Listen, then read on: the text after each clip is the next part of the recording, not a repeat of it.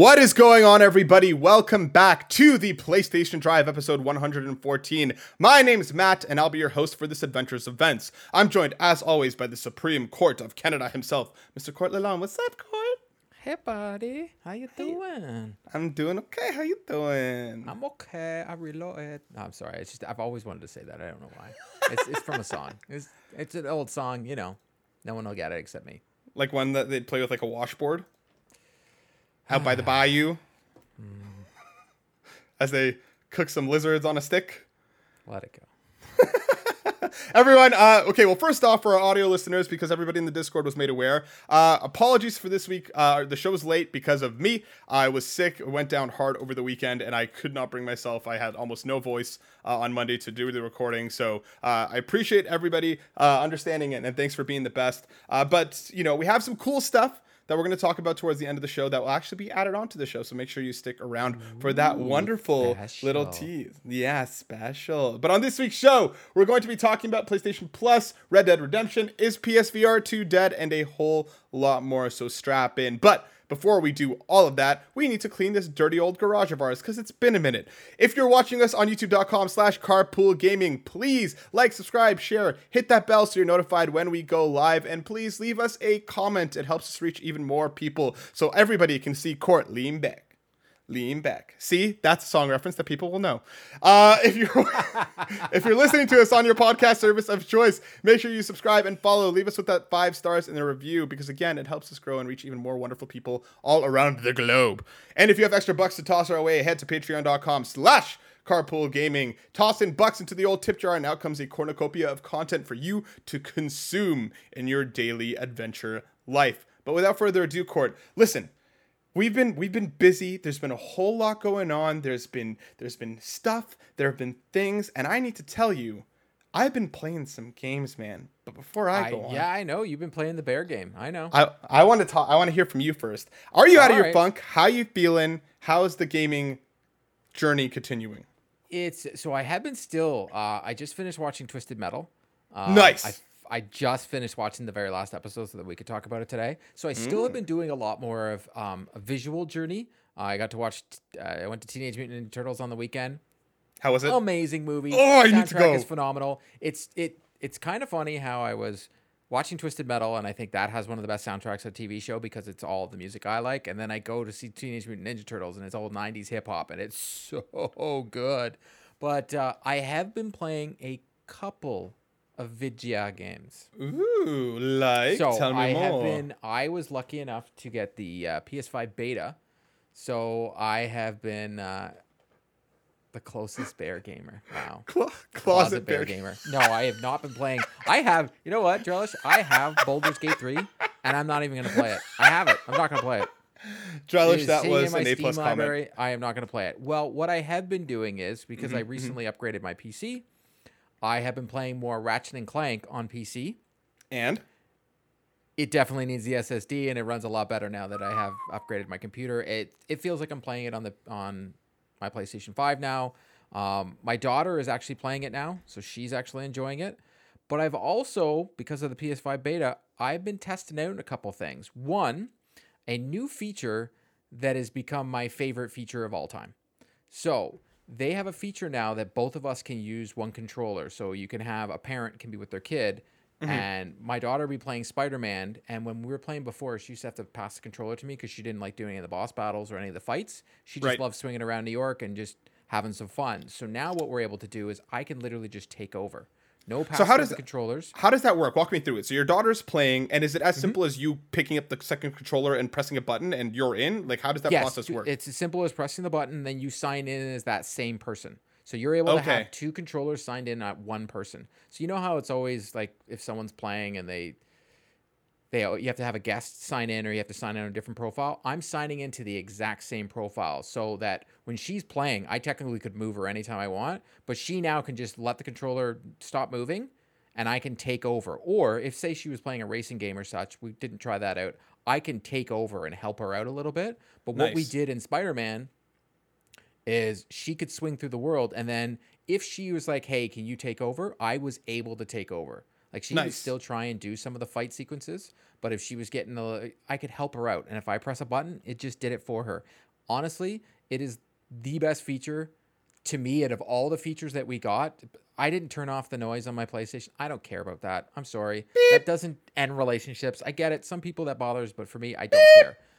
The being able to have the controller and being using it at the same time as my kid is absolutely amazing and it's going to make gaming more fun for me and my daughter to play games because we're going to be able to actually play together um, and then i got to try out the uh, So hold on, one more question be- before Yeah, you go yeah. on. So okay, let's say that you're, you're she's swinging, she lands on a rooftop, she's getting into a fight, she's trying to fight.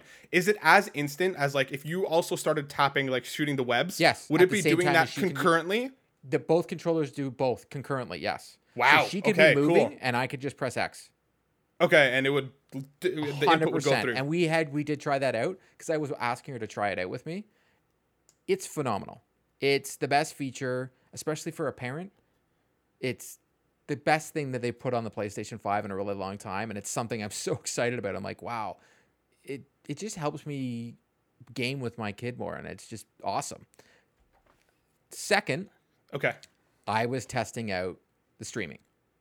Mm-hmm. So there was a lot of kerfuffle going around about everybody talking about can you stream, can't you stream. So the only game that I was trying out was Horizon Forbidden West. Okay. On 1080p, it runs decent. Okay. Little to no latency. It runs very good. Now, mind you, I'm 1.5 gigabyte download, um, fiber, internet. Like I have, I'm hooked up. It's it's very good internet. Um, Matt's got the Matt's got the same internet coming. I will But be. when I turned it on 4K, I did see some stuttering. Now, this is a test period. I didn't see it right away. I was playing when there was a lot of uh, enemies on the screen. That's when I noticed it. Okay. Other than that, I have to say it's a lot better than what previously I was doing. Like if I tried to play old Ratchet games from PlayStation Plus, when originally the service came out, PlayStation Now, PS Now, as I believe it was called, I can't remember Yep. anymore. I thought that service wasn't bad, and then when they moved it to PlayStation Plus, for some reason it got almost worse. But then in our Discord today, Brian Eck, he put in that article and I was reading it and I was like, okay, this explains a lot. They actually are using different servers for this test. It doesn't seem that bad. It actually makes me think this tech could work. So let me ask you this then, because the the stuttering that you did have, was it so bad that it hindered the experience, or was it more just like a minor annoyance? A minor annoyance. Okay. It was like playing, I would say originally playing Cyberpunk on la- launch was worse. really? Okay. Yeah. So it was So there's more some of like, hope. you know, when you do a roll, Yeah. Do a barrel Aloy? roll. When you're doing a barrel roll, when you're trying to fight and you've got all the different different monsters coming in on different sides, or Mm-hmm. dino- I call them dinosaurs. I'm gonna call them that. It's just it is what it is. Um, every now and then it would stutter, Okay. but, But not not, that bad. really noticeable stutter. But I was looking for it. If that Right. makes any sense. Yeah, yeah. Okay, so this is all obviously with the caveats that you have fantastic internet. This is still a trial period, but so far, so good. Yes.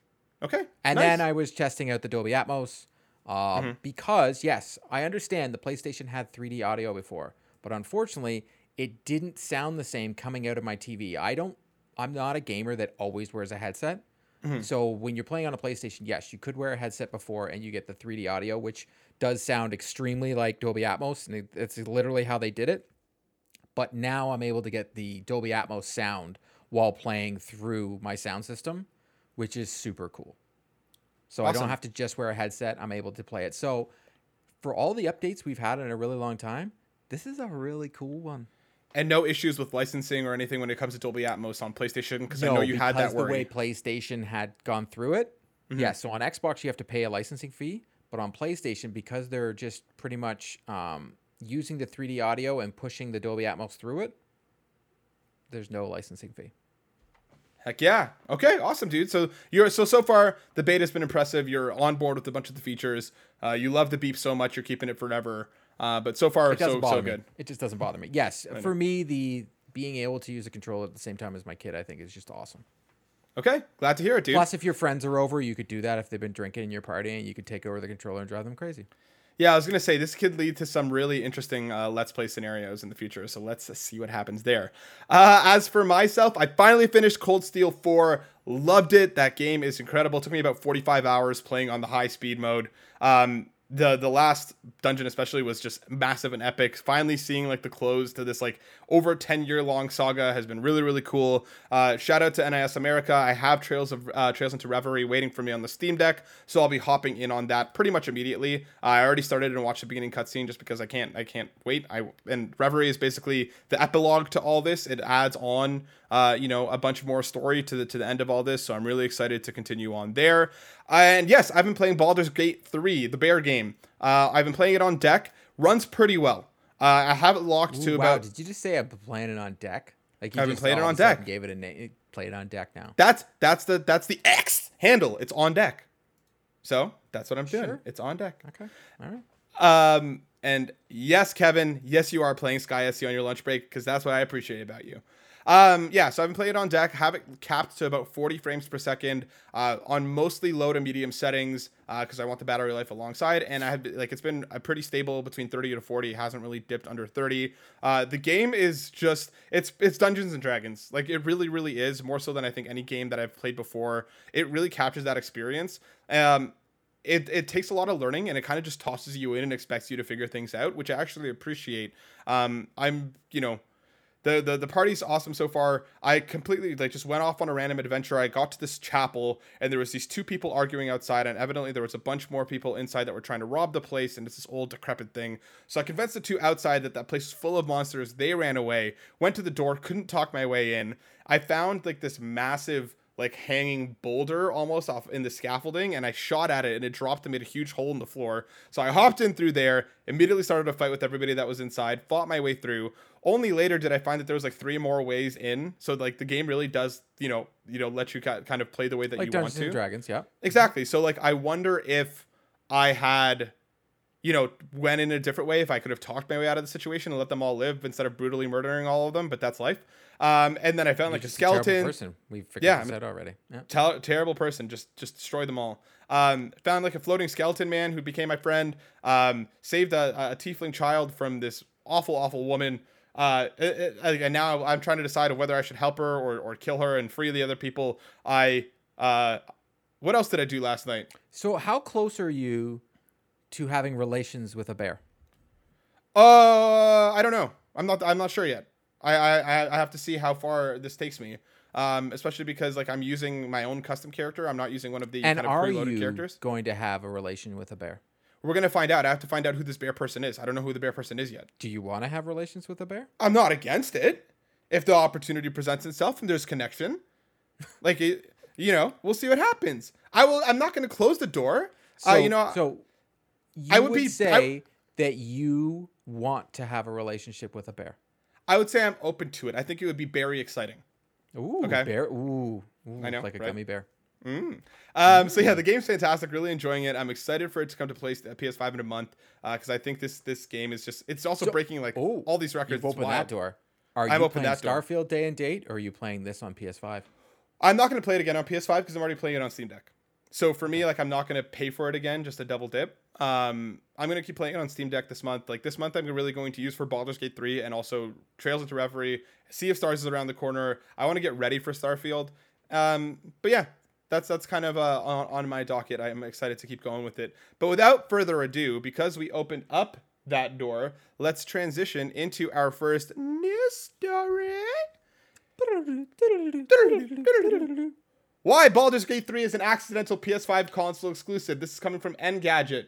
Uh, Jessica Conditt writes Baldur's Gate 3 is available right now, partially. To be clear, the game itself is complete, but its rollout is fragmented, with different release dates for each of its planned platforms. Following a lengthy early access period, the PC version of Baldur's Gate 3 went live today, August 3rd, while the PS5 and Mac versions are due out September 6th. The, game the game's developer, Larian Studios, has not provided a release date for the Xbox Series X and S editions.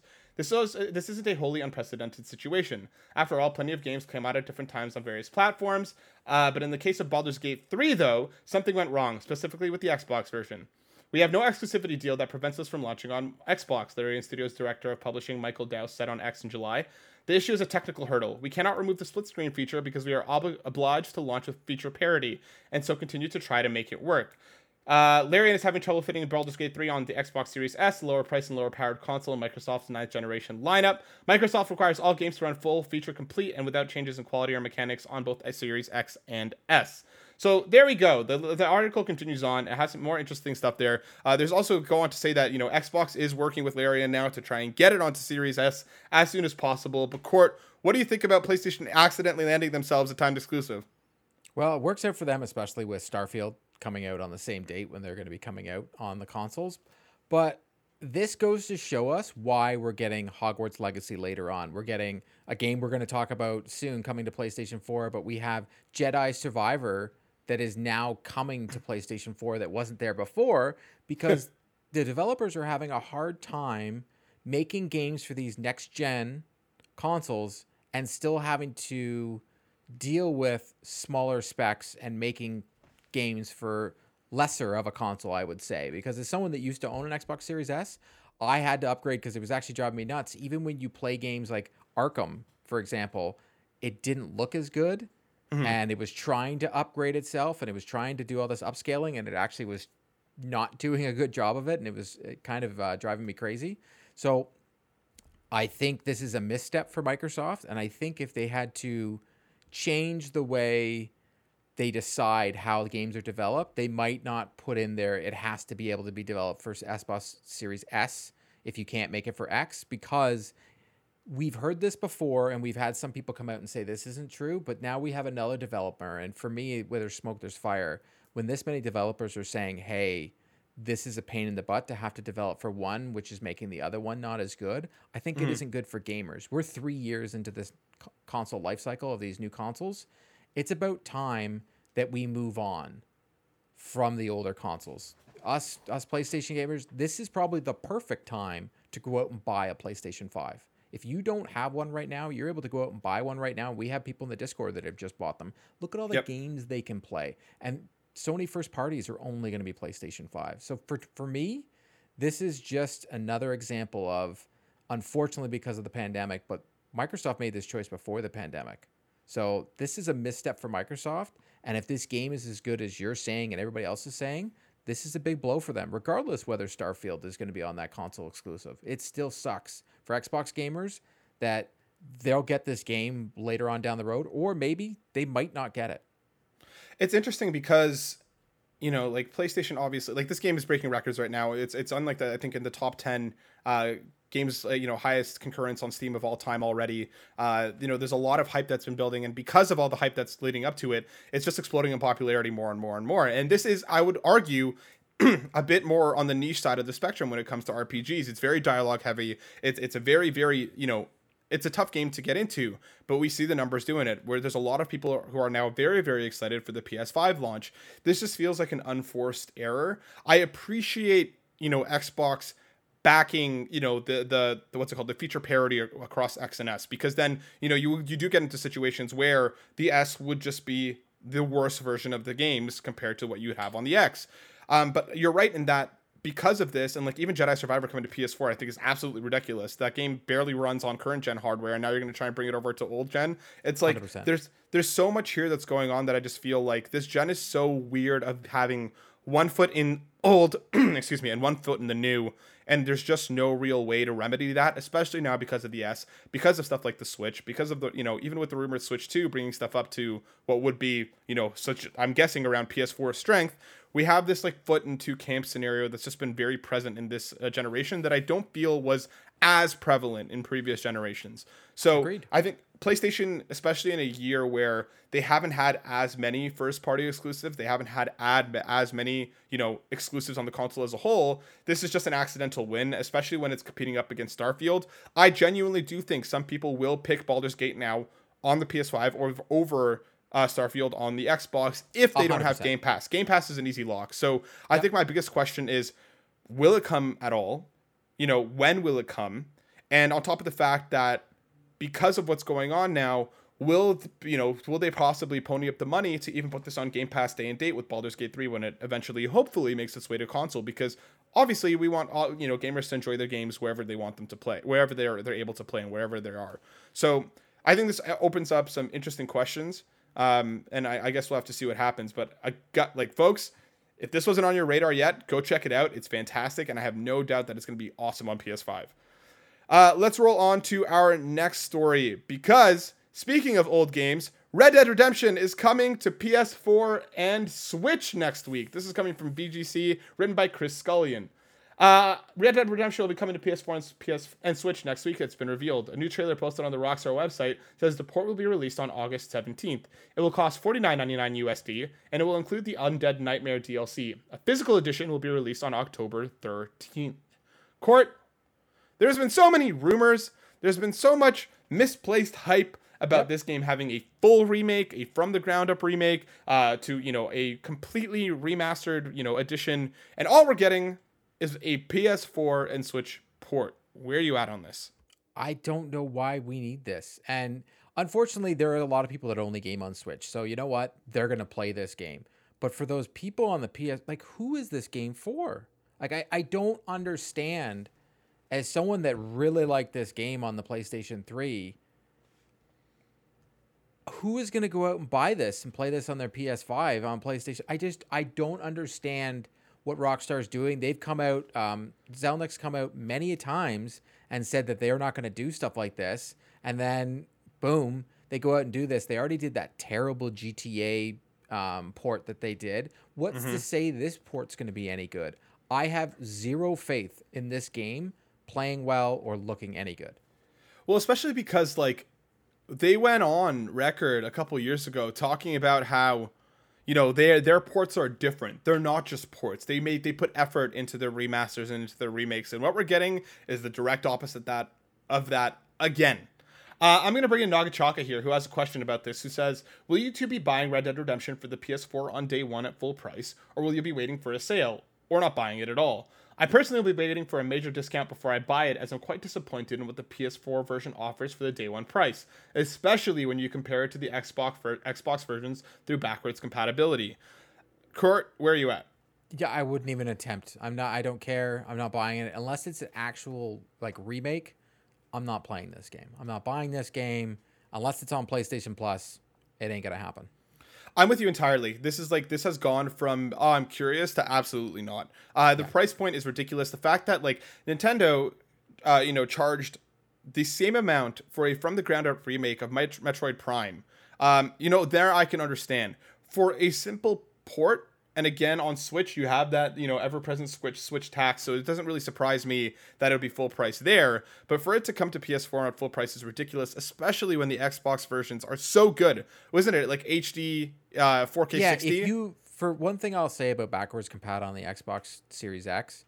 Like I said, I was complaining about Arkham before. You can go out there and play Xbox 360 games, and they look great on the console. So that's what I mean. Like, like who is this for? This seems like such a lazy cash grab. This yep. feels to me like, oh, GTA Six was supposed to be earlier than it is, and now they're just putting out something to kind of bump their sales number up ahead of next year. Um, like this, this just feels greedy. I don't know. It, it, it, like I don't like it. I don't like it whatsoever. Oh, but I'll uh, I'll, I'll put it. I'll put it something out. GTA Six will be there'll be a PS4 copy for that. Like that'll come out on PS5. I sincerely hope not, dude. I since this is Rockstar. There is no way they're not going to because if they're if if the rumors are all true and it's pretty much all said in their um uh, their shareholders meeting, they said they have a big game yep. coming next year that's going to make millions upon millions of dollars. And I think we can all connect the dots mm-hmm. without trying to figure out what said game is. But if you look at the base, if companies like EA are making a Jedi Fallen Order um, I saw Jedi Survivor PS4 copy, and WB made a PS4 copy for Hogwarts Legacy. I have a funny feeling there will be, and I'm not saying it could be day and date, it could be after, but I think you're going to get a GTA 6 PS5 copy. There will be a PS4 copy because those consoles, there's obviously a market for it. And maybe they're testing it with Red Dead right now. If they sell a whole bunch, yeah, you're getting the GTA 6 on the PS4. I really hope not because I think what that game kind of needs to be, given it's the first GTA in over a decade, Um, I think it's going to be severely severely held back by old gen console uh, by old gen Every hardware. seem, But everything seems to be being held back by old gen consoles. We look at Horizon, Burning Shores DLC played and looked amazing compared to even a game that did look amazing on the PS5, but it looked even better when it was PS5 Yeah. only. yeah, I don't know, dude. I think this this this story sucks. I don't I don't like it. Like it just feels like a really crappy cash grab. Um, but let us know in the comments. Are, are we off base here? Are you going to be picking it up day one? Uh, especially at a time, dude, where there's so many incredible games that just came out or are on the horizon. There's no there's no space for this for me. Like Yeah, there's there's not a chance. It's yeah. Uh, let's keep the news train a rolling. Coming from the homie Steve Vegvari over on Mobile Syrup. Call of Duty Modern Warfare 3 confirmed November 10th Hey, we know that guy. date. We know that guy. It's like he's been on the show or something before. Um, Activision has officially confirmed the release date of Call of Duty Modern Warfare 3. This year's installment of the annualized first person shooter aims to retain its traditional fall release schedule. In a teaser video, we see Modern Warfare's staple green aesthetic shift into a vibrant red, though the clip is rather short, featuring glimpses of Captain Price and villain Makarov. The video then ends with the confirmation that Modern Warfare 3 is launching on November 10th. A description under the teaser reads The ultimate threat awaits. Wow, that is such a good monster truck voice. Thanks, man. What do you think? I think I want to play the campaign, but I'm not a multiplayer guy for Call of Duty. But their campaigns have been great year after year. So I usually wait for Call of Duty to go on sale and then I buy it because I'm playing their seven hour campaign.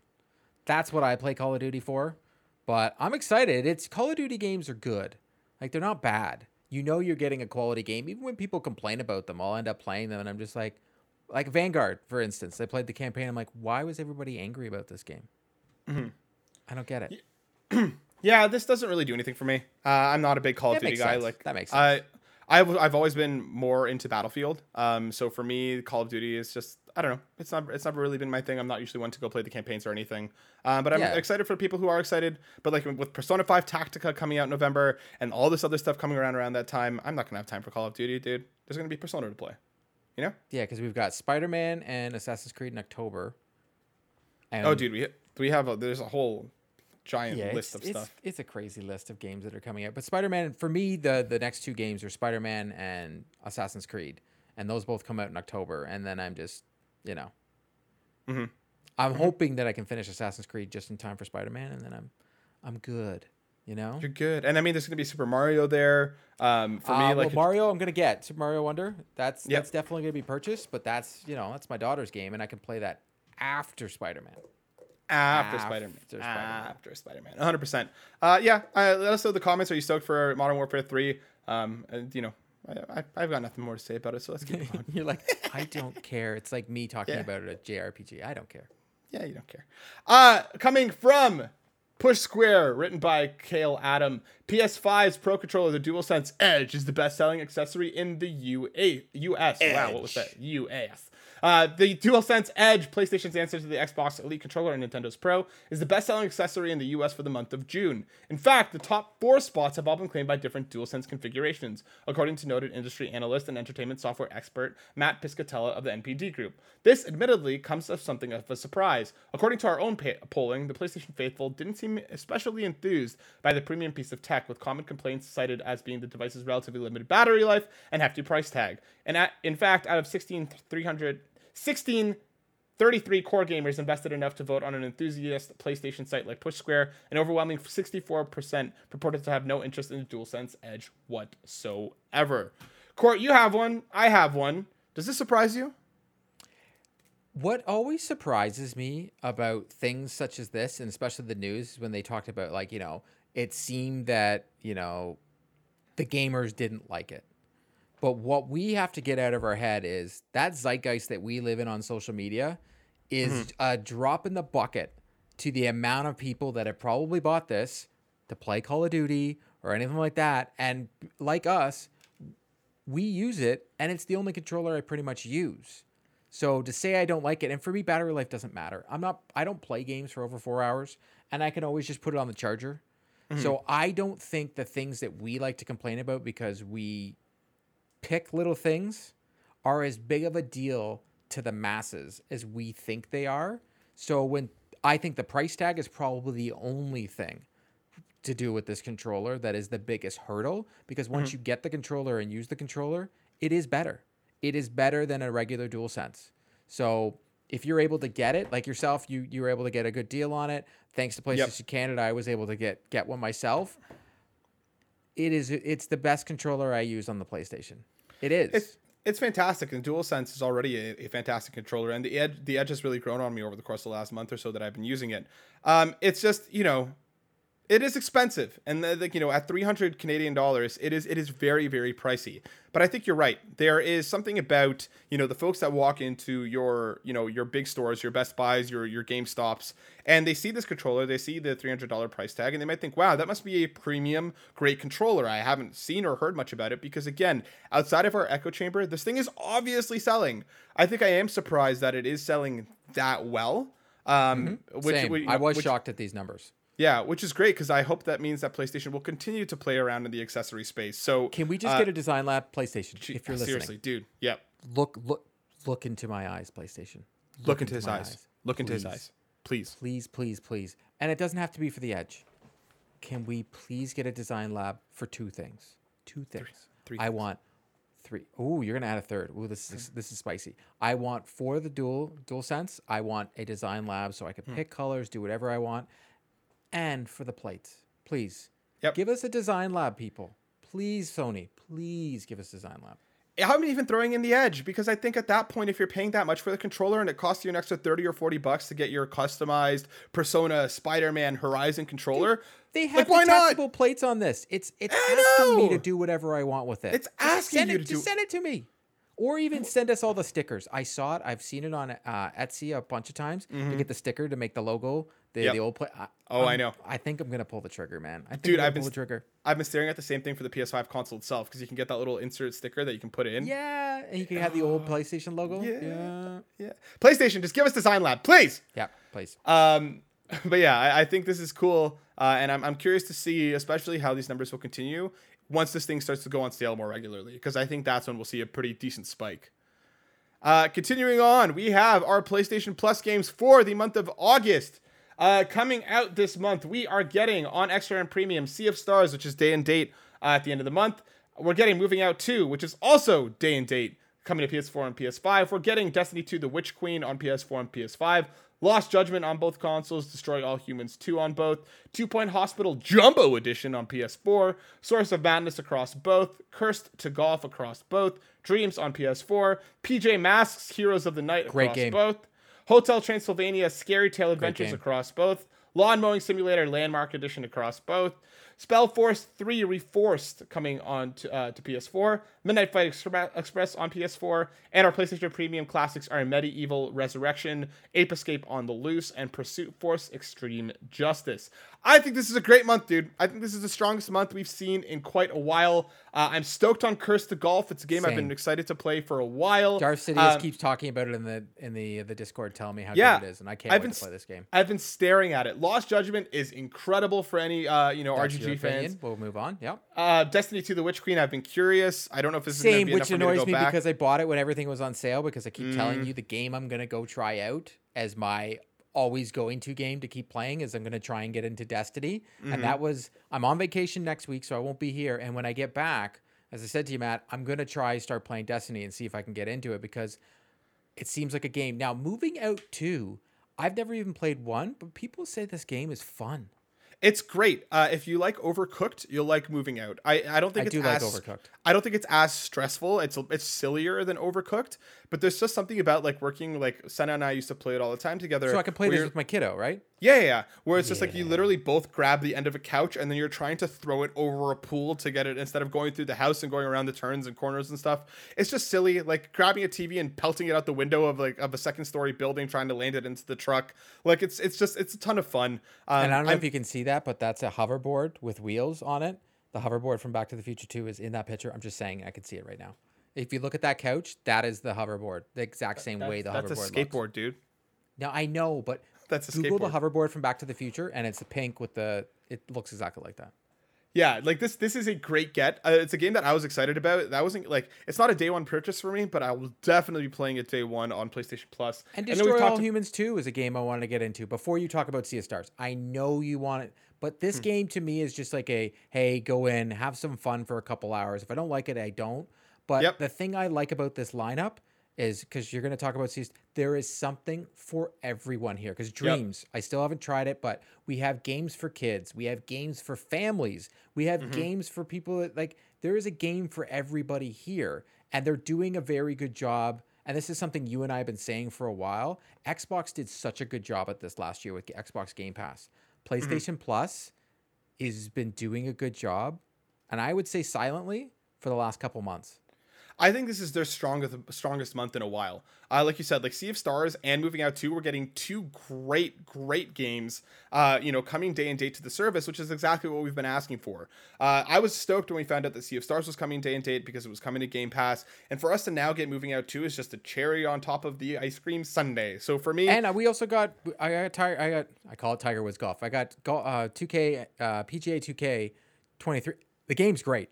yep. Like there are some games that even come to because we keep forgetting the games that come to PlayStation Plus and the games that come to the so they're two separate things. We're getting Mm-hmm. all these great titles, and even us as detractors for a while about the service and about the three tiers, they're giving me value over and over again, and they've been doing it consistently Yep. for a couple months. So I have to give them credit that at the end of the year, I think we can do a whole. We're we'll do a whole, you know, PlayStation Plus versus Game Pass, Mm-hmm. and I think that we're PlayStation Plus. It could come out on top. I think it's it's making the right headway. I think if we continue to see these, uh, you know, these games coming day and date, if we're getting more of this on the service, I still think extra is the place to be. Uh, we haven't even talked about the premium stuff because again, it like it's fine. Um, but like for me, like extra is really really strong. MediEvil is actually a very good game. Never played it, but like It's actually I- fun. And yeah, this is like the this is like the remastered ones, which is which is good. Um, But yeah, I think I think this is a great month. I think this is a this is a really strong month, and I'm excited to try uh, to try out a whole bunch of these games. So just more to the backlog, my dude. There isn't enough yeah, time my, to play my all only thing games. with it, if I can give one criticism to PlayStation Plus, is games like Spider Man should have never never left the service. If it's a first party game, it should never leave the service. It Yeah, should I always be on the service. Yeah, I, I think we're right. I think we'll see it next month. I think September is going to be like here, play your PlayStation Spider-Man remastered. Watch, like I had no doubt in my mind. Yeah, it doing makes next sense. month. Uh, our final story that we're going to talk about before we get into one of your wonderful questions is one that lit the internet on fire, and it isn't really a story, but uh, Ryan McCaffrey sent out a tweet uh, over, uh, you know, from IGN. Uh, saying, I massively regret the $597 including tax that I spent on the PSVR 2. I love great VR game experiences, and I was so excited that Sony was doubling down with the truly powerful second gen headset, but they burned me. There are no games. It already feels dead. Look at that layer of dust. Court, this has been, you know, a lot of people have been talking about this online. People in the Discord have been talking about this, and we need to weigh in here. Is PSVR 2 dead? One, how, regardless of whether you're using the thing or not, do you let your room get that dusty? What is wrong with you? You- like seriously, Ryan McCaffrey, clean your room. What are you? What are you for? Just clean your room. Wherever this is, dust it off. Whether you're using it or not, I think this is all based on the person. I personally use mine. Matt and I, for a while there, we've been playing uh, a game where, in fact, the developer will be coming up after this episode because we've talked to him uh, for Walkabout Golf, uh, mini golf. I love that game. It's one of the most fun games I've played this year. I Yep. still like it. I have more f- fond memories of playing that with you than most games that I played this year. I still to still play Beat Saber. Uh, I thought Horizon Call of the Mountain was one of the best games that I played this year. It's Yep. in my top for game of the year. I know it's not going to be my game of the year, but when I've got to give my list, that game was amazing. I think it's all personal perception. Do I feel that I have wasted my money? No, but I could see how someone else, even though there have been videos of Ryan McCaffrey uh, praising Gran Turismo and how great it is in VR, I think we can almost say this about any tech. Do I want PlayStation to bring out, you know, more first party games? Sure, but they haven't really brought out a lot of first party games for the PlayStation 5 either.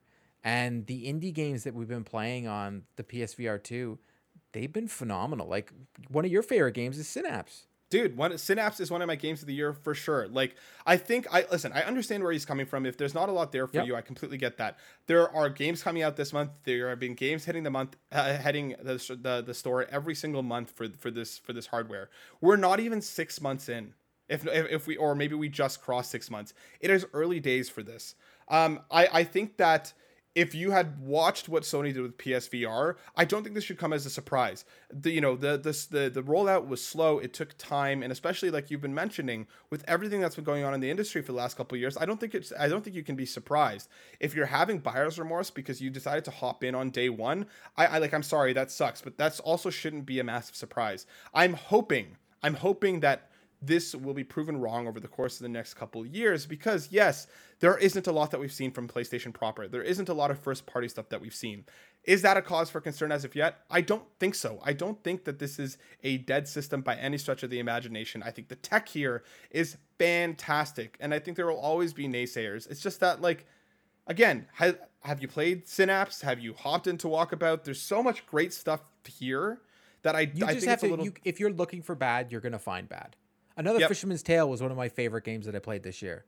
There's I have more favorite games that I played this year on my PSVR 2 than I have on my PlayStation 5. But that's also because I use it. Mm-hmm. So for Ryan McCaffrey, who hosts an Xbox podcast and a Tesla podcast, maybe he just doesn't have time because he definitely doesn't have time to clean his house. Yeah, I think I think this is just I understand where he's coming from and I can understand why people would feel this way, but I do think that it's a little disingenuous to say that it has nothing and that this this place that you know that there's nothing coming. Uh, I I do think that there is not there's a reason to be worried as of yet, but I think if you are planning on buying one, maybe wait a little bit, see what else Sony's going to bring out, and see what else it has to offer. If you're looking at this list of games that are, are currently there, there's more than like almost like a, there's over a hundred stuff. There's even more coming. Um, do your research. Don't just hop in, you know, will all willy nilly and then complain a few months later that you wasted six hundred dollars. You, you know, enjoy the tech, enjoy it for what it is. Um, but you know, Hey, without this is further the same guy that like loved his Xbox One. So Ryan McCaffrey, I Listen. respect your opinion, but come on. yeah, to each their own. If he's enjoying it, that's totally, totally fine. But Hey, again, my biggest issue is he hasn't cleaned it. Like seriously, respect things. Yeah. Um, coming on to our, we have uh, we have some questions, obviously from the community here, waiting for us. If you want your question read on the show, head over to the Discord, which is free to join, and toss your question in there. Or every week we'll have an X post go on asking for questions. Hop on there and ask them as well, or leave them in the comments. We'll, we check that too. Uh, just like Black Wyver did, who said, "Question for the show." With the Immortals Fenyx sequel being canceled, since Ubisoft are focusing on Assassin's Creed codename Red, are there any other games that come to mind where you had hoped that a sequel was developed? I wish they had made a sequel to the Order, oh, to the Order 1886, albeit the game had its flaws but such a great story. Court, any games that you wish got a sequel that didn't? I, I think I'm gonna say the same answer every single time. I really wish I could get some more infamous. Just give me another Coles. Figure it out. I know I don't want to give away what happened in the second infamous, but figure it out somehow. Do a prequel. Do something. Give me more in the infamous world. And after watching the Digital Foundry video about the Order 1886, I'm tempted to re-download it. I don't know if anybody knows. There's been a patch for this game, and you can play it at 60 frames per second, and the game runs smooth, runs beautifully. I'm like two trophies away from getting the platinum, and I know the game is like two seconds to play, so I'm debating whether or not to restart that game and platinum it. So Yeah. for me, there's the Infamous is number one. Yeah, I, I think for me, like, Infamous is obviously up there. Uh, I'd really love a new Sleeping Dogs. That game was fantastic, Such uh, and a for good game. and for and for a game that never got a sequel, I think it really deserved it. I think everything that they that's that that game did did it well. Obviously, a few missteps here and there, but it was the first time out the gate. I think it deserved another opportunity the to missteps? be awesome. I thought that game was awesome, like from start. I can't remember anymore, but I do remember. I think the pacing was a little off. I think it, I think I remember. Oh, when you go to the things- houseboat, the I think there was a- part with yeah, yeah. Okay. I think there's a couple things that again, like they could have just taken everything that it was and made it even better. So I think it sucks that we never got one. I'm genuinely upset we're not getting a new Immortals. Um, I love Fenyx Rising. I thought it was a ton of fun. I thought it was just it was a great, great game. Um, that I think from what I heard, the DLC had some major missteps. But I think that team deserved another opportunity to come out and and really make Immortals a fantastic. it was better than what it copied. I'm gonna say it. It is true. It was better than what it copied. It was a It was really good, dude. It was really, that really system good. seller on the Nintendo Switch. I'm not gonna say the name because everybody all freak out, Cooking Mama. but it was better. It was yeah, better. it is better than Cooking Mama. Um, but yeah, I think I think that game uh, really deserved another opportunity. Uh, Infamous is, of course, as always. I really want to do Jak and Daxter. Uh, I really liked Jak two and three, um, and I, I would really love to see that series come back. I we're think never it's a ton getting of that. Yeah. I, I know we're not, but I, I want it. I think it'd be awesome. And obviously, uh, I, I want a Mega Man Battle Network seven. want I am still bad. waiting for a sequel to The Last of Us, but one day we'll get it. Uh, to The Last of Us 2, I know the better game. I understand. Uh, Drellesh asks, "Hey Court, what are some of the quality of life improvements that we can ex- expect with the new system update comes to us on PS5? What, in your opinion, still remains on the wish list?" So we talked about you know the good stuff, but what is on your wish list themes, still themes, to come? themes, themes, themes, themes, themes, Themes, themes. All I want is themes. I, it it just gets to a point. I want to customize. Like we talked about this, we want Design Lab. I want to be able to customize my PlayStation uh, Five. It's the first console, like the PlayStation Three and Four. I used to love. I was that guy who bought that $1.99 theme and changed it up and like changed icons. Like I want that. So let me get this straight, Court. Would you say that you're one that uh, enjoys customization and the freedom to be able to do stuff? Yes. So then, what's the? Wh- why are you on an iPhone, which is the most limited thing that you could possibly Oh, have? that's and not Android even. is Dude, incredibly dude, better. We're not Anyways, getting into that. on. There's so much customization. Anyways, moving, You- move- listen- moving on. Wow. Uh, I, wow. Uh, but no, I agree with you. I think themes and, and the customization on the PS5 is my major one too. Um, I don't I don't really know. Like full Discord integration is also would also be cool. Like I hope that's something that we get. You know, being able to stream, doing a whole. Well, yeah, because Xbox now has it. We can be able to stream It's getting it. Discord. That would be yeah. So cool. I I would like to see full uh, Discord integration. Does Uh, Sony that- own Discord? How is don't this possible? I don't know. Um, but I, I that's kind of you know the stuff that I would want. But yeah, I think the major thing is the themes. Give me like like you know we had a question I think from Brian Eck a few like a little while ago. Uh, like why can't we buy new avatars and stuff on PS5 anymore? Like why is that stuff all locked to the PS4? Just let me express myself through my profile. Like just let me do it. Express yourself. Express You yourself. Uh, Edward Varnell asks, uh, who comes from at that retro code, if one Sony team were allowed to go to a TED Talk, who would you choose? And if the speakers were IG Onuma, Cliffy B, or Amy Hennig, which TikTok would you want them? Uh, which TikTok? Wow. Which TED Talk would you want them to go on, and what would be the topic? So first part of the question: Is who What? we want there? Who would you want there? Yep. Shuhei Hushi, Shuhei, man, he's the best. Like Yeah. honestly, if everything that I think about PlayStation as being fun, it's the first face I always see because Adam's gone, right? Like that video of them like this is how we trade games is Mm-hmm. still one of the most iconic PlayStation videos I've ever seen. It had none there was no video game footage. It was just two guys having fun behind stage at E3. Yeah, I love that stuff. I think Shuhei would be really, really awesome, especially because, you know, we saw a lot of indie investment and a lot of indie backing during his time when he was uh, in a different role than he is now. Um, and I'd love to hear him talk about the value of indie to, things like PlayStation. Uh, I think getting the folks from Insomniac as well, like Brian Intihar, would be really awesome. Speaking yeah. to stuff Or like, Cory you know, Barlog. Yeah, like how well Cory Barlog would be cool as well, but I think Insomniac is at a really interesting place in the PlayStation catalog right now. With like they're holding the PlayStation Five up, like it's them. It is it is entirely them that are keeping that thing afloat. Uh, like to be able to pump out as many games as they had, as many quality games as they have, and at the speed at which they've been doing it without compromising on the integrity and the well being of their employees. I think it would you know basically talking about like the Insomniac way. I think would be a really cool way to to you know to shed some light on how they're doing it because I think genuinely a lot of video game developers and publishers could learn from the way that they're handling stuff. So I think Brian Intihar, uh, Amy Hennig, I think is also a great shout out, Ed. Um, I think getting her to talk about you know her time in the industry and everything that she's done would be fascinating. I would love to hear her struggle story because she is now was ahead of a Star Wars game that we never got to see that it turns out they ended up should have made and I would love to hear not just the story of what happened but how she overcome it to to do other things after the fact so how she got through that. 100%. I think that would be really, really cool. Uh, and our final question comes from Mr. Midas at Mr. Midas Games, who asks, "What PlayStation remake announcement would you love to hear?" You Where can't did say this infamous. question even come from? I didn't see it anywhere. I didn't even know Midas, you know, the man that won't come on a show with me and only comes when I'm not here. Yeah, he has taste. Um, you can't say infamous. What remake announcement would you love to hear? Bioshock. It's i I know it's not a PlayStation Play- first party, but oh, it has to be a PlayStation first party. That's what, what the question was, Court. But I mean, if you right, just well, ignore what the question I was, that was asked. I was rudely interrupting fine. you while you were asking the question and tell me Yeah, what. Midas said Yeah, because whatever. Midas doesn't like coming on the show with me. I Um, I can't believe I'm gonna say this. I would love Killzone. I Really? like the series. Um, Okay. Because I've, I'll say I always say Infamous. It's Mm-hmm. not gonna be a platformer because I think Nintendo already does them better. I think Mm-hmm. Sony has done in the past with Resistance and Killzone. They did good shooters. They just let it go. I think if they could do a better story, Killzone Shadowfall was very good gameplay, but the story wasn't good. I want a that gameplay with good story in a Killzone. Yeah, I think for me it's Resistance. It's a series that I just missed out on when it was happening. I never played it. Mm-hmm. Um, and for me, I, I, would love to you know play a from the ground up version of that game. I think it'd be really really cool. Um, so I, would like to see Resistance. I think yeah, obviously Infamous is always our go to answer, uh, but I think Resistance would be really cool.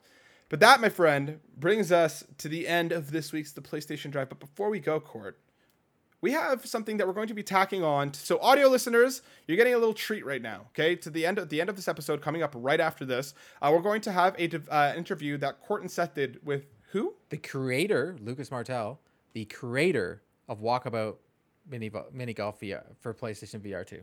I have a hard time saying that for some reason, because it's it's I don't know why. It's like a brain buster for me. It was a we are so glad to have had him on the show.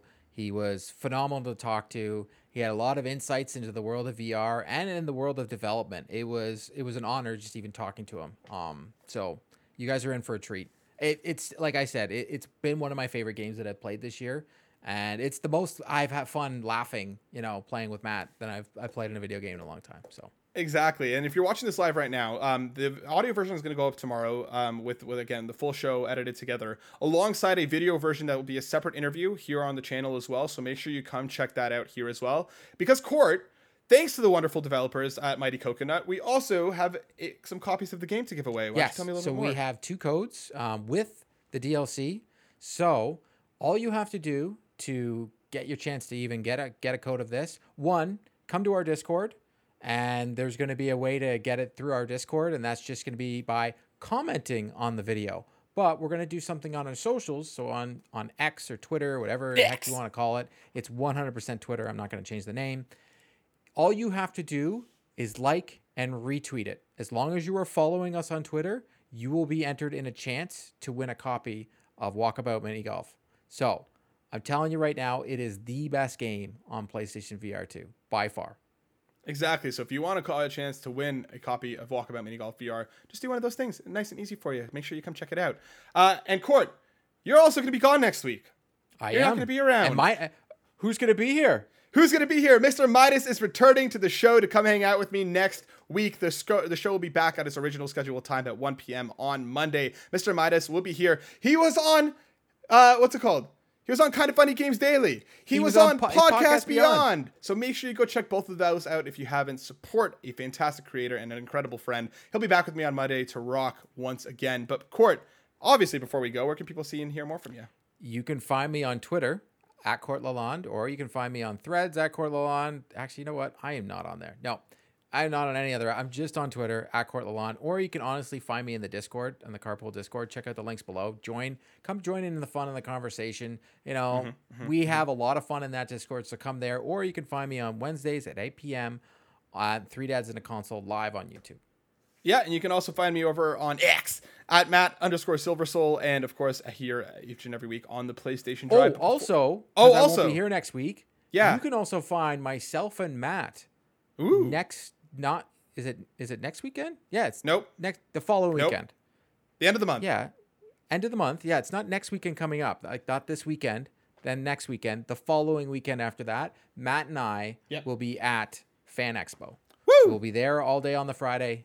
Come come find us. You know, drop us a line on X or Discord and we'll figure out a way to meet up with you. Yeah, exactly. Come hang out with us at Fan Expo on the Friday. But obviously, before we go, we have to thank our wonderful patrons. We want to shout out Miles of Amanda for officially joining the exclusive tier and welcoming in P Peje EP Peje EP. I apologize if I'm pronouncing your name. P E J E E P at the gold member tier. And of course, we also have to thank all of our wonderful uh, ultimate producers Robby Bobby Miller, who you can find at twitch.tv slash Robby Bobby Miller, Tony Baker, who you can find at youtube.com slash quest four pixels. Johnathan Brown, who you can find his link tree at pme.jib. Lee Navarro, who is the fearless leader, fearless leader of the Phoenix Overdrive Extra Life team. You can find him at phoenixoverdrive.com. And of course, Trucker Sloth. Our platinum producer is RJ Kern, and our gold members, Adam K, Anna, Awesome Dave 1337, Bowsah, Cecily Carrozza, Dannohh, Drellesh, Emily O'Kelley, Hoppel, Jon 32, Jonas Young, Jose Jimenez, Marcus O'Neill, Markus McCracken, P.E. Peje EP, ScheiGuy, and Tim Aulph. We all obviously love and support, you know, huge shout out to all of the patrons, but we had to shout those wonderful folks out. Folks, we'll be back next week with Mr. Midas, and Court will be back in a couple weeks. We love you all very, very much. We'll see you soon. Peace. Jokes on Peace. Here comes the Walkabout Mini Golf VR interview. Check it out. Welcome to the PlayStation Drive. We got uh, Lucas Martell, the creator of Walkabout uh, Mini Golf on PSVR 2. Uh, m- one of my favorite games by far. Um, so, Lucas, I'd love you to just to tell everybody how you got into this VR space. Oh yeah, so I'll try to do the the short-ish version. So I actually come from the animation world. Um, so I have done a bunch of projects. Probably the, the one I'm best known for. I made a short film called Pigeon Impossible. Um, took like five years. I kind of used it back in it came out 2009, and it was a way to sort of teach myself how to do animation. That ended up getting picked up by Fox and was made into Spies in Disguise with Will Smith and Tom Holland. Oh, the one where Will. Smith turns into a pigeon. So yeah, yeah, no, yeah. you I- have yeah. a. We were chatting before you started recording. Yeah, you have a seven-year-old, probably right in that age yeah, range. for we def so. we have definitely watched it. Yes. Yeah. So yeah, so that was based off of a short film that I did. Um, and then I had kind of been playing around. I'd like to, you know, projects like that are super fun, but they're also just so many people and there's so much involved. And I kind of got into games and VR specifically because it was an excuse for me to kind of keep my hands on the keyboard because I still like writing code and I like actually doing some of the hands-on design. And I haven't gotten to do that as I had moved into more of like an animation director role. So uh, it was kind of just a little side project that I had for a while. Then during the pandemic, things really kind of shut down, and it's like, okay, I've got some time. I'm gonna figure this out. Um, and I had already talked to Oculus at the time at that point, and so they said, oh yeah, finish it up and and you know bring it over. It's sort of pre-approved for the store. So basically did it as pretty much a solo project, um, and that came out in September of 2020 and everything has just sort of um, yeah basically just sort of like snowballed from there and yeah we just finished up the psvr 2 version a few months ago um, and uh, yeah it's just sort of this it's turned into i never thought that mini golf was going to be the thing that would kind of consume so much of my life but it's also like the perfect from a creative standpoint it's like it's the perfect project because just when you're getting tired of a certain course or a certain world it's like, oh, that's all wrapped up. We get to move on to a totally different one. And you can see with a lot of the courses that we've released that, that yeah, we're really having fun just sort of like hopping all over the place and, and yeah, inventing all the worlds that, uh, you know, even some that I had wanted to do as a feature film that, uh, that even just never got made. Well, I'm I'm curious about like the going the VR direction. Like, what was it about VR that that made you want to go that route versus like a traditional golf game? So I slash Mighty Coconut, we've made uh, a couple of other games before then. One was, I don't think I even have a Merge Cube here. Uh, we had done an AR game for this Merge Cube, which looks kind of like really fancy QR codes on a foam cube, but you turn it around. So we'd done a story based, based like a choose your own adventure. Um, uh, that was like you would actually activate it by turning the cube, but you'd be looking at it through your phone or through headset. So even that very first one that we had done happened to support VR. Um, and then there was another one called Laser Mazer, which you play on your phone. You actually do it by physically walking around in the real world. Um, so it's great to like go out to a park and you're actually like ducking under mazes while you're looking through your phone to see the world. So um, everything that we had done was kind of in a similar space. And Walkabout actually started out um, as a phone game. In fact, we have a version that's going to be coming pretty soon that will be crossplay, but you actually play it on your phone. And at least how it started off, we're going to have both options. Um, was you actually play it by physically swinging your device, and this Oh, essentially snap. becomes a six-DoF controller, and you can actually play with people in VR. So that had already been up and running when the Quest One came out. I was like, you know, this is actually very similar hardware under the hood. We're using a lot of the same stuff. So this is kind of getting maybe a little deeper into the dev stuff than uh, you normally do. But but yeah, basically it was super easy to do the port over because we were already optimizing for mobile and we were already using such limited sort of interaction that um, it was something that I was able to move it over in about a week. Um, Oh, wow. And showed it showed it to to uh, Oculus at the time, and and yeah, that was really all that it sort of like uh, all that it required, and then built out the rest of the courses and really sort of embraced the VR stuff. But a lot of what you guys are seeing in the PlayStation VR version is also years of development because initially it launched with four courses. There were no avatar options. You got to choose your ball. You didn't choose your putter. There was literally like no option screen or settings Oh, wow. at all. So it no was just Oh, just four on. courses, and that was that was pretty much it. So, and even like Welcome Island, which is what we call like the putting area and the driving range, none of that existed. So it started off as a very bare bones solo project, and then everything that you see beyond that is something that we've added to um, just yeah over the last couple of years since it released. Well, for, from my perspective, the reception seems to be great on the PSVR 2 so far. Like, is have you been getting more positivity surrounding your PSVR 2 launch as opposed maybe into the meta? Uh, oh well, I mean, so it's been it's been really awesome. I think that probably the best thing about PlayStation for us is that I don't think that there's a lot of other games that are similar on Mhm. PlayStation, there is. especially from the social side of things.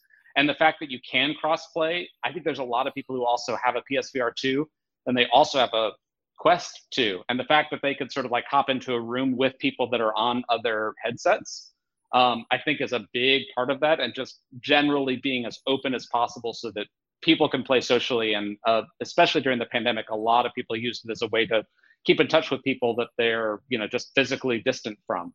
Um, and I would even say the ease of use and how easy it was to do multiplayer for like Mhm. myself and Matt, my my co-host of PlayStation Drive. We found Yeah. it so easy. And then, like you said, I had a friend who doesn't live far from me, and I got him to get it on his quest, his meta, and we played together. And then it just, it it's. I love the scorecard at the end because then I can finally like you know beat someone every now and then. But you know, Yeah, yeah, no, it's it.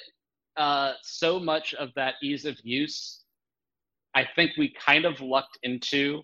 There was always, you know, coming from the just the mobile, you know, having done a couple of, of games for for phone and everything. I've always been just obsessed about making things as simple and easy as possible, and I think that that was one area, especially like the multiplayer, just how you join rooms and all that sort of stuff, was something that I actually haven't played as many games as most other developers have and i think that we've kind of embraced the the differences in there because a lot of that we just kind of lucked into that sort of like i just kind of came up with whatever i thought the simplest solution would be. We are also fortunate that because we are a mini golf game you can play solo but we're not worried about you know we're not worried about ping we're not worried about people that are physically distant. Like if there's a little bit more latency it's not the end of the world because it's Yeah. not like hmm. a first person shooter or something. We can get away with a lot of simplicity that maybe other games wouldn't be able to like the fact that we can just put everybody on the same server and doesn't matter you know geography wise we're able to take some shortcuts like that but i think and we're just all floating heads on the screen, which- exactly which, is also hilarious because if you have the same thing, so it's just it's Yeah. fun. even that though is something that we kind of you know we've talked about adding bodies but then there's also something that the the heads convey so much information and when you have bodies there's a lot of opportunity for the view to be obstructed of what you need to see or people to grief people. Where anytime we add something we always kind of run it just mentally through that list of like does it break something that fundamentally works? Does it sort of like does it have any knockdown effects? I think also just with a you know there's vr is also especially a social vr game if you've got people randomly meeting up in quick match we want to try to we intentionally put a little bit of friction there to try to avoid some unpleasantness because unpleasantness in vr is way worse than unpleasantness in a traditional you know a, a traditional pancake game so yeah there's a there's a lot of consideration for that sort of thing Yeah, for sure. Well, I you know, it's it's funny is like there's all this like kind of elegance and simplicity must not have been easy to figure that out. To like crack that nut of like how do we make this as accessible as possible? And for those who who may not be aware listening out there, game development very hard. Very very hard to make a game. So was how was the development of this one? Was was it challenging for y'all to sort of figure that out? I mean, I think that it was, it's gotten more complex, and especially now that we're a much, so it went from being a solo project to now we've got almost 30 people that are working on it full time, um, just focusing on all the upcoming courses, all the upcoming features, all of the platform stuff. um, Mm. has really, you know, we went from being just on Quest and Rift to now we're also on Steam, Viveport, Pico, PlayStation. There's just a lot of that. Um, we're trying very hard to hold on to the simplicity of everything. Um, but certain platforms, actually, PlayStation has a lot of requirements, things that you have to do just for PlayStation. That was one of the most difficult things in bringing over to PlayStation. Is PlayStation is just having to make sure that we're doing things the PlayStation way. Um, Mm. But as as far as general development, I mean, I think that the the physics really getting those dialed in was definitely one of the biggest things. And then you mentioned the simplicity because we were in the pandemic. I actually used my parents as beta testers. Yes. Neither of them are gamers. Um, and neither of them had ever done VR, obviously, at all before then. So the fact that I had people that were completely not new to that, I think is actually a big part of why it ultimately ended up being simple enough because I was able to watch how they interacted with something and basically yeah, make it make it something that, you know, we we've got 80 and 90 year olds who hop in pretty regularly to play. And just like that's I think that was just the nature of how it was developed and just you know, It's- the fact it's that like I was you, yeah. you hit a Wii Sport. It's like you- Totally. anybody can play it because, like, even for me, Yeah. when I first started playing, VR to me was brand new. I'm a gamer and I was having so many difficulties. And then when we Mhm. were playing this, uh, Matt said to me, "He's like, you just press a button and you go right back to your ball." I'm like, "Oh my god!" Like all these little simple things, and Mhm. we were like, "Wow, it really is that simple." Like you could barely like we were joking, we are doing a lot of Billy, uh, Happy Gilmore jokes about tapping it in and such. Yeah. But like it is very simple and easy to learn, and I actually love that. As, as being a, a gaming parent, I've got Mhm. a lot of time to play video games. So like if it can be simple and it's more fun. I think that's also been one of my like all of the stuff that I've done. I also don't have a whole lot of time to play games, so even though you know we all dream of that, oh yeah, what is that big epic forty-hour solo mission that you know just that thing that I would love to make at some point.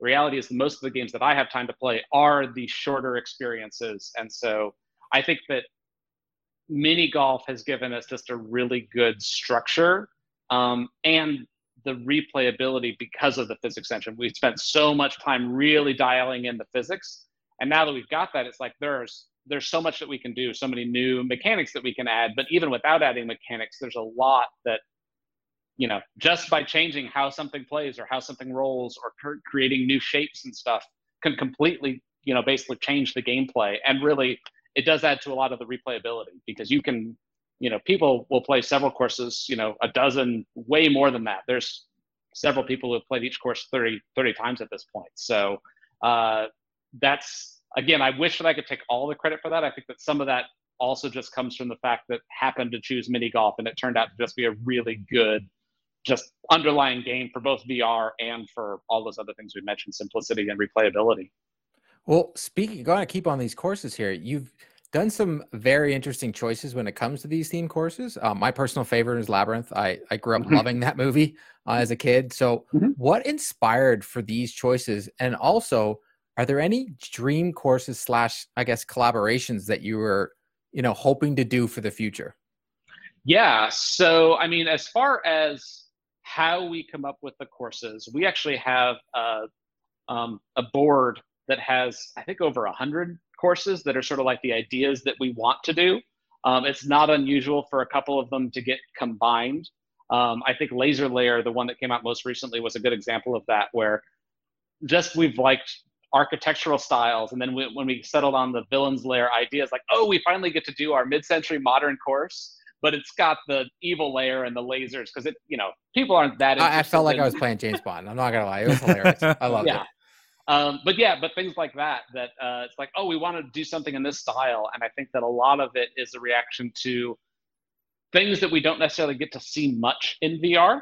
Um, that I think that just games in general are going to lean towards a few different types of aesthetics. And I think that we get to sort of go in a different direction just because of how our courses are conceived and designed and everything. Um, and then as far as the uh, um, as far as the licensed courses, so yeah, so we've done uh, Labyrinth with the Jim Henson Company. We did Myst, which was the '90s, um, the uh, Myst hard game. Island, the video game. Yeah, puzzle game.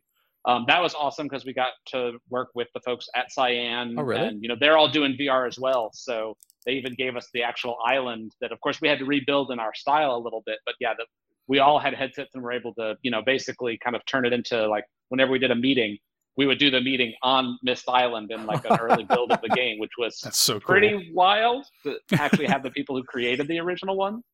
Um, and then yeah, so upcoming we've got Meow Wolf, um, which I don't know if actually you're I know you're in Canada, but that's one they've got a few different uh, installations all over the U.S. That one's gonna be a pretty trippy, uh, mind-bending experience for everybody. I think. Uh, uh, I it's very very tough to explain, but it's uh, essentially it's sort of like a it's like a permanent art exhibit of just like the most crazy um, out of this world sort of like very sort of like installation art um, museum essentially. Mm. uh, but yeah so that one's going to be super fun. And then we've actually got a couple more that are locked down that we haven't announced yet. And we're kind of generally open to a, you know we're having conversations with a bunch of different folks and so much of it comes down to you know stuff we really want to do but also sometimes things kind of come out of nowhere or sometimes unexpectedly. Meow Wolf was actually an example where it just happened that the um, the the former CEO, who still is a or one of the founders there, was playing our game, and it just sort of like tweeted at us. We wrote him back, "Hey, do you want to do a Meow Wolf course?" And so a lot of times it just kind of comes up organically, and a lot of times it is through someone who happens to be playing the game and just knows us. So and it's almost like you you guys do have endless possibilities. Like I as as someone who plays your game a lot, I'm just like, wow, you could do this, you could do that. And it's and it's one of those games where you could be whatever you want. It's almost like your walkabout mini golf is this fantasy island and we're just out there to have fun and, and do a whole bunch of different things all the time.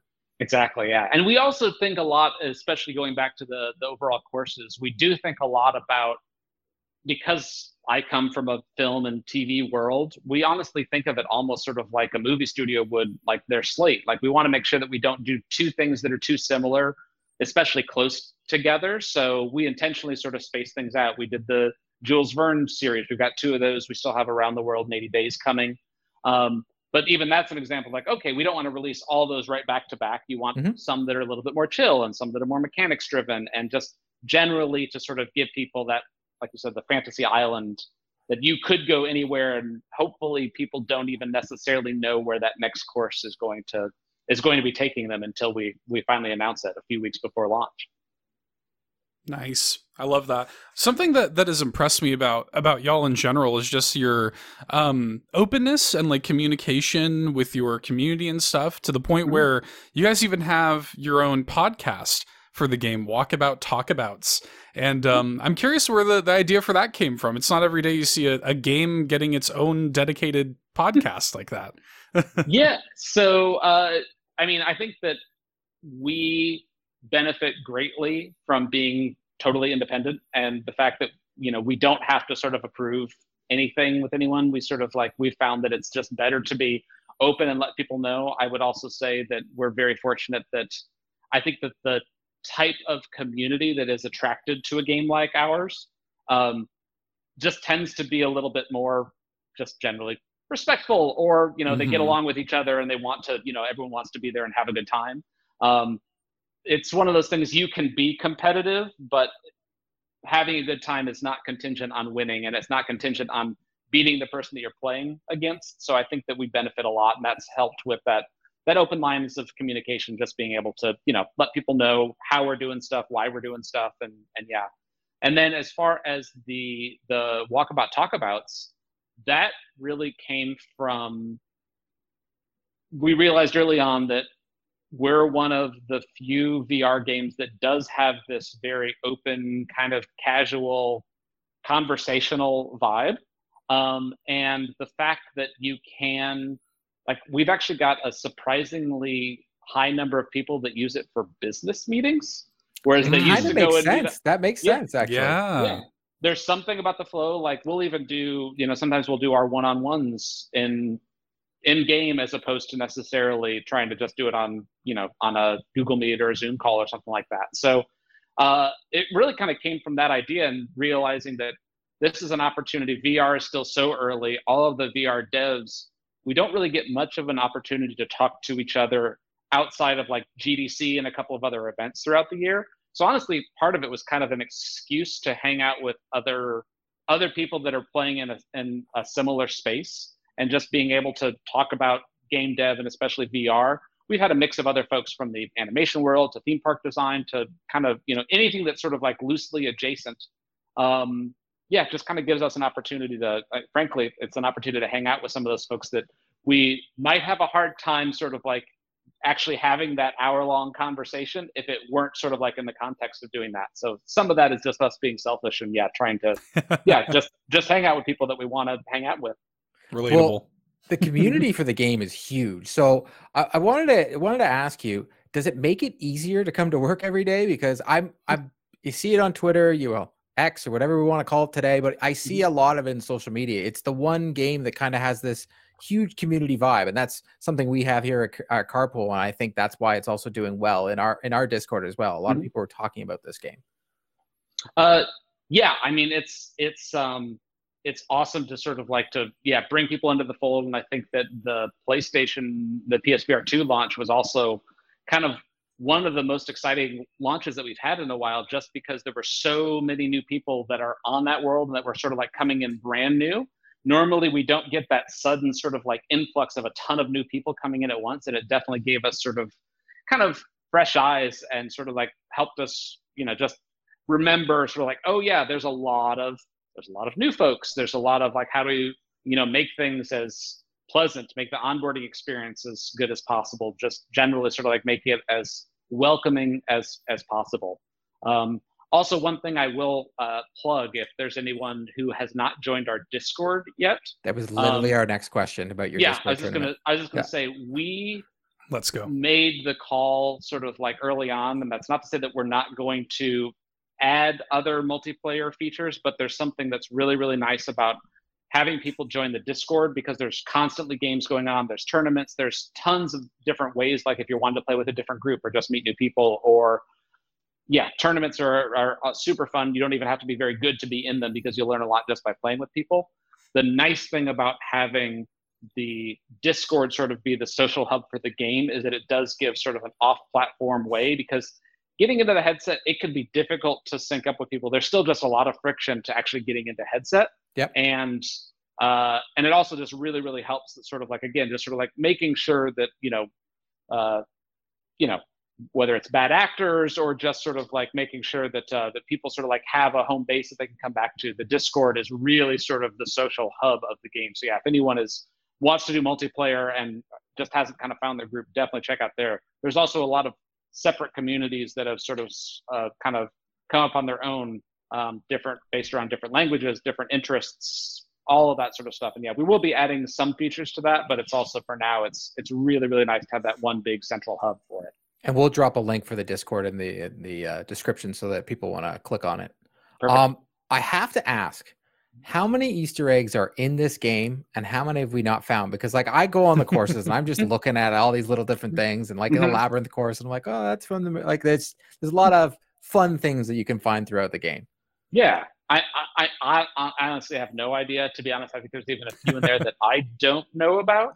Um, everyone has their own different sensibilities and i think that that's been one of the being able to add in those little gags those little in jokes those little you know all of those little details um, has something that the the team has pretty much carte blanche to sort of do what they want as long as they're you know not going to bump up our esrb rating or anything like that.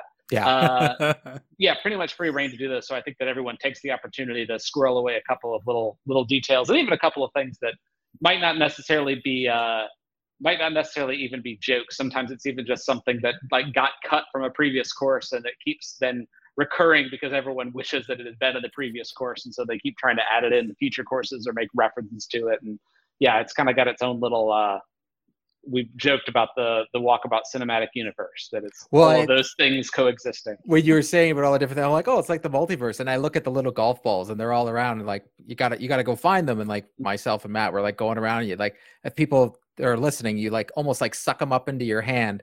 Mm-hmm. And uh, I always joke, I'm like, I want to be able to have my own golf ball one day. I'm like, just just one day, have my own little mm-hmm. golf ball and like put a little symbol on it because it's just it. I have a lot of fun with it, and it's just it's a lot of fun community wise. So I, I do appreciate it. Yeah. That's awesome. Well, I'm curious too, you know, obviously the the support for the game thus far has been, you know, awesome to see. Um mm-hmm beyond just like buying the game engaging with the tournaments and stuff like this you know we we want to see this game continue how what's the best way for fans to get involved in supporting the game getting the word out there stuff like that I mean, I think just uh, just playing, you know, letting your friends know. But the the biggest thing that we're doing on the just the ongoing building out this game is really we are on a cadence now where we're pretty much launching a course about every six weeks, um, and every one of those is a full, you know, it's got the easy course and the hard course. It's got all the lost balls. Like we are really finding that that's something that is also kind of lacking in a lot of VR games just because mm-hmm. it's difficult for a lot of games. We happen to be lucky that we do have this sort of like so many ideas and so many places that we can take it that are each, you know, very new and different. Um, but yeah, I definitely encourage if people haven't played the DLC, check those out because we're constantly adding new stuff. And uh, yeah, there's always new challenges with those. We're going to be adding, you know, more. Luckily, having sort of like that steady stream of DLC also allows us to add a lot of the features that people are requesting. But yeah, if you go onto our Discord, um, people are constantly chiming in with requests for course ideas or requests for new features or yeah, just meeting up. So yeah, just basically join the Discord, ask questions, and yeah, just play and try to convince your friends to get a VR headset if they haven't yet. Exactly. And also, don't take away the feature that I can actually take my hand and wave it in front of someone's face while they're trying to swing at the ball. Let's leave that in because I think that's hilarious. Mm-hmm. we there was so even good there was even a bug that is now an Easter egg because we fixed it. But if you go up into God mode, everyone can see your little teeny tiny putter. The putter doesn't expand. Oh, that really? was something that yeah, that it was something that we had uh we had fixed it because like oh that's wrong, but then it was like no no bring back a little toothpick putter. That's adorable. So. I was laughing when I first did it. Matt was like going to swing and he's like, dude, get your hand out of my face. I'm like, you can see my hand right now. He's like, yeah. And I'm like, oh, there we go. I'm like, I'm like pulling a Sean Avery from hockey. I'm just like, yeah, I'm just gonna keep doing it. Just yeah, try and swing now. Mm-hmm. I think we do have a couple of settings to sort of like help avoid some of that stuff, but in general, there was that element of like people want to be able to just you know goof it's, around. Yeah, it's, we're just having fun with each other, especially yeah. when you're like when you're playing the space uh the space course and you're like you're already maxed out your your swings on like three of the holes because it's it's hard. Yeah. I'm, I'm mm-hmm. not good. I'm, it's hard, but it, yeah. it's just fun to do. Even some of the other activities that are kind of built in there that like it's not the core game, but the fact mm-hmm. that you can ride different things. Uh, Atlantis in particular is fantastic. You could just go up and ride on the humpback whale just around the course for a little while. Uh, the fact that you can uh, uh in the newest course laser lair we added a beach ball which actually is totally interactable so you can actually hit it back and forth like there's i've seen people playing like